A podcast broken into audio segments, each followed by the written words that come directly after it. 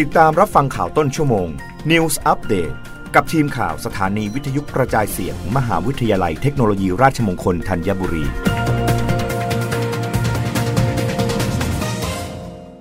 รับฟังข่าวต้นชั่วโมงโดยทีมข่าววิทยุราชมงคลธัญบุรีค่ะ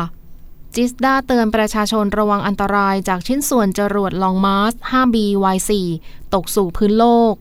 จิสดาโดยศูนย์วิจัยเทคโนโลยีอวกาศ หรือ Space Technology Research Center ใช้ระบบการจัดการจราจรอวกาศติดตามและคาดการณ์การตกของชิ้นส่วนจรวดลองมาร์ส 5B Y4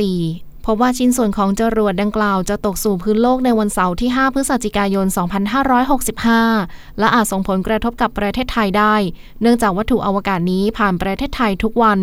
ส่วนจุดที่คาดว่าจะเป็นจุดตกของชิ้นส่วนจรวดขณะนี้ยังต้องติดตามอย่างใกล้ชิด และจะสามารถคาดการได้อย่างแม่นยำก็ต่อเมื่อวัตถุอวกาศอยู่ห่างจากพื้นโลก โดยเฉลี่ยไม่เกิน 130 กิโลเมตร ซึ่งจากการแจ้งเตือนชิ้นส่วนจรวดตกสู่โลกในครั้งนี้ ศูนย์วิจัยเทคโนโลยีอวกาศของจิสดาใช้ระบบไซคอนที่ทีมนักวิจัยของจิสดาพัฒนาขึ้นทำการวิเคราะห์ติดตามและคาดการณ์ซึ่งเป็นไปตามมาตรฐานสากลสำหรับปฏิบัติการของ Long March 5B Y4 ในครั้งนี้ เกิดขึ้นเมื่อวันจันทร์ที่ 31 ตุลาคมที่ผ่านมา เพื่อนำโมดูลเหมิงเทียนมาเชื่อมต่อกับสถานีอวกาศเทียนกง โดยมีวัตถุประสงค์เพื่อสนับสนุนให้นักบินอวกาศทำการทดลองทางวิทยาศาสตร์ และการวิจัยบนอวกาศ อาทิการทดลองด้านฟิสิกส์ของไหล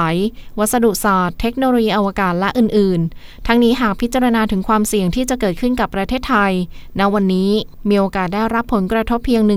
1.4%ซึ่งถือว่าน้อยมาก อย่างไรก็ตามจิสดาจะติดตามสถานการณ์และพื้นที่ที่มีความเสี่ยงของการตกของชิ้นส่วนจรวดนี้